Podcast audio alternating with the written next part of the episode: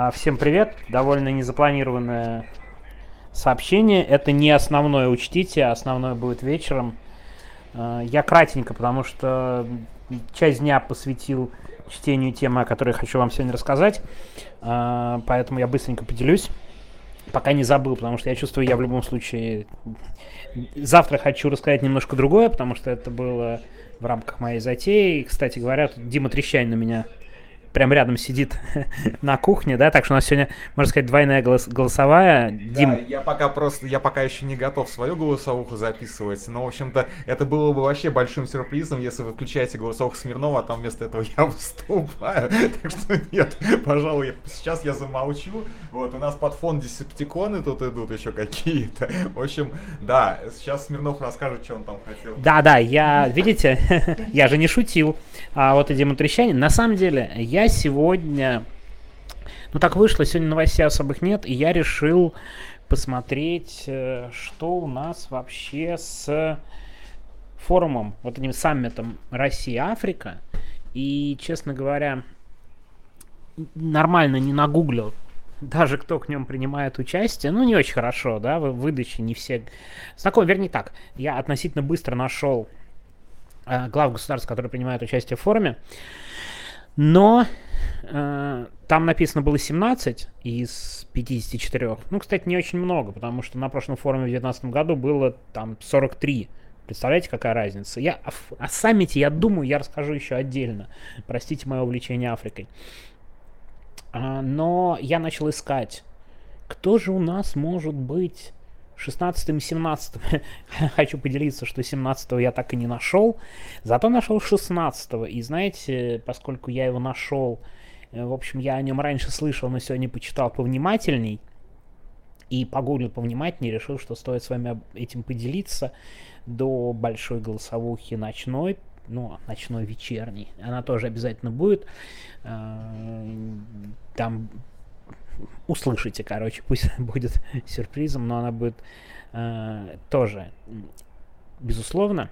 Так вот, 16-м, 16 главой государства, да, который приехал на форум к Путину, как я как говорю, я в итоге нагуглил, э, стал премьер-министр Эфиопии премьер-министр Эфиопии, Аби Ахмед, то есть Аби Ахмед человек младше меня, это очень круто, 76 -го года рождения. Я на самом деле э, не хотел подробно собирать информацию, что-то я о нем такое слышал, но подробностей все-таки не знал, а это оказалась очень показательная история том, насколько разнообразный мир, который мы не особо, в принципе, мне кажется, знаем. Ну, кстати, вот, если вы знаете эту историю, напишите мне в комменты. Но если кто не знает, это очень такая показательная тема. Дело в том, что Абий Ахмед еще в 2019 или 2020 году, не помню год, могу ошибиться, получил, внимание, Нобелевскую премию мира – к вопросу о Нобелевской премии. За что же он получил Нобелевскую премию мира? За то, что он смог, придя к власти в Эфиопии, потому что Эфиопия это, кстати говоря, парламентская республика, это важно. Это очень серьезно отличает ее от большинства стран континента. Он получил Нобелевскую премию мира за то, что заключил мир, да, Нобелевская премия мира с Эритреей. Была долгая кровопролитная война. Эритрея получила свою независимость, вот он заключил мир. Он э, вообще начал политические реформы в стране, как, по крайней мере, как многим казалось, отпустил политзаключенных. Эфиопия была очень жесткой страной вообще. со страшными, кстати говоря, репрессиями. Это отдельная тема.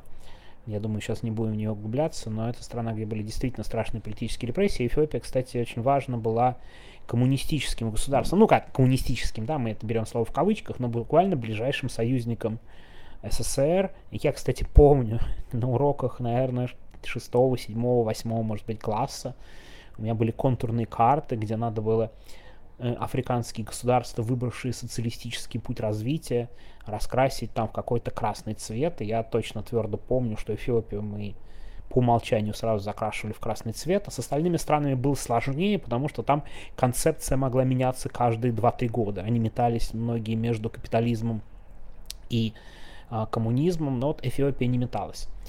Ну и развалилось это все, там был страшный террор при коммунистах, э, все это развалилось, кровопролитная война с Эритреей, э, прямо очень такая длительная, и в итоге он заключает мир, Аби Ахмед, и все бы хорошо, налаживает связи, Нобелевская премия мира, но потом началось. А началось вот что. Был в Эфиопии, ну есть, никуда он не, не девается, территория, э, штат Тиграй или Тиграй, по-разному он называется, я, кстати, не знаю, как правильно. Дело в том, что выходцы из этого штата сыграли очень важную роль в свержении коммунистического режима. Да, то есть прям действительно очень важную роль, и без сомнения э, они прям очень были влиятельны. И свергнув коммунистическую вот эту вот диктатуру да, Мингисту Хайли Мариама, фамилию тоже как-то из детства это помню, они заняли руководящие посты в стране, вот выходцы из Тиграя.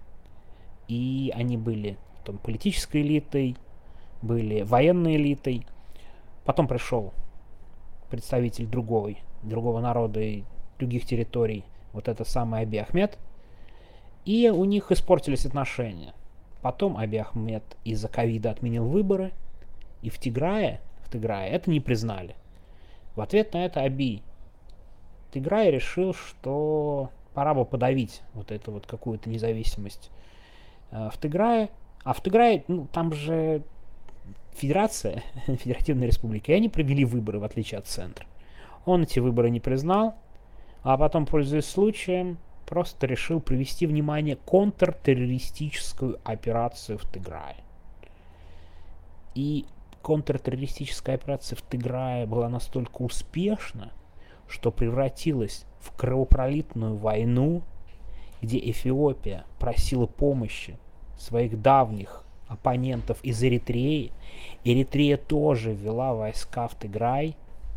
От того, что они взяли войска в Тиграй, что Эфиопия, что Эритрея, как это ни парадоксально, никаких успехов они не добились.